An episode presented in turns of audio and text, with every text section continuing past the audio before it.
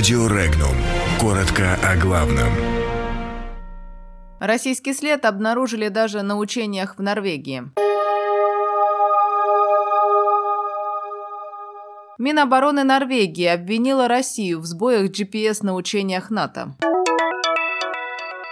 Украинская православная церковь Московского патриархата не будет участвовать в создании автокефальной церкви. Оскорбительные твиты Трампа в офисе Макрона оставили без комментариев. В Польше установили памятник Леху Качинскому. Премьер-министр Испании поставил себя на место Терезы Мэй. Влияние России на передачу данных со спутниковых навигационных систем во время учений НАТО «Единый трезубец» стало причиной сбоя в их работе, заявили в Минобороны Норвегии. Норвежское военное ведомство утверждает, что российские военные на Кольском полуострове глушили сигналы GPS во время учений НАТО. Эти факты якобы фиксировались с 16 октября по 7 ноября. Напомним, учения «Единый трезубец» завершились в Норвегии 7 ноября. Это были масштабные маневры. Участвовали около 50 тысяч военных из 31 страны. 9 ноября власти Финляндии заявили о сбоях в работе GPS во время учений на территориях у российских границ. В администрации президента России, комментируя эти заявления, сказали, что такой информации не располагают.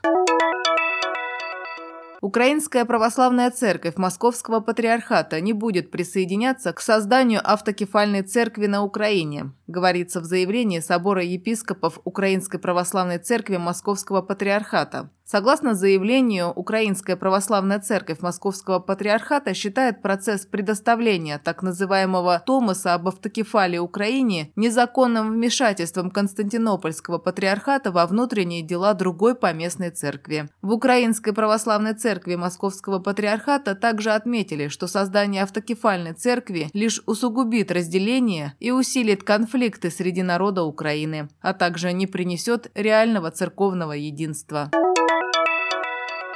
Офис Эммануэля Макрона отказался комментировать заявление президента США Дональда Трампа о президенте Франции. Тем не менее, офис президента Франции отметил, что ранее в ходе переговоров Макрон обсуждал с Трампом идею создания армии Евросоюза. Напомним, ранее Трамп написал в Твиттере, что Эммануэль страдает от очень низкого рейтинга и поэтому пытается перейти к разговору на другие темы, а также призвал сделать Францию великой снова.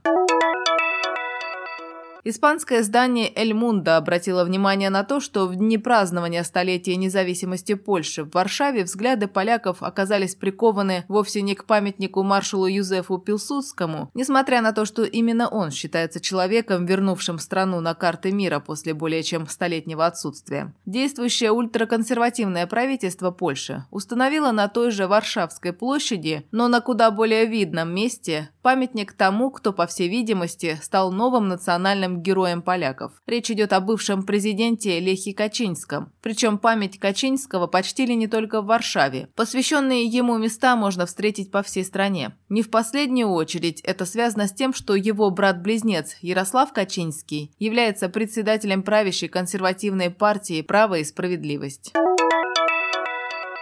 Глава испанского правительства Педро Санчес посоветовал британскому премьер-министру Терезе Мэй провести повторный референдум, чтобы Соединенное Королевство могло вернуться в состав Европейского Союза в будущем уже после того, как произойдет официальный разрыв нынешних отношений, намеченный на декабрь. Напомним, что между Великобританией и Испанией до сих пор не урегулирован вопрос с Гибралтаром. Испания считает эту часть Пиренейского полуострова своей территорией, а Великобритания – своей. Подробности читайте на сайте Regnum.ru.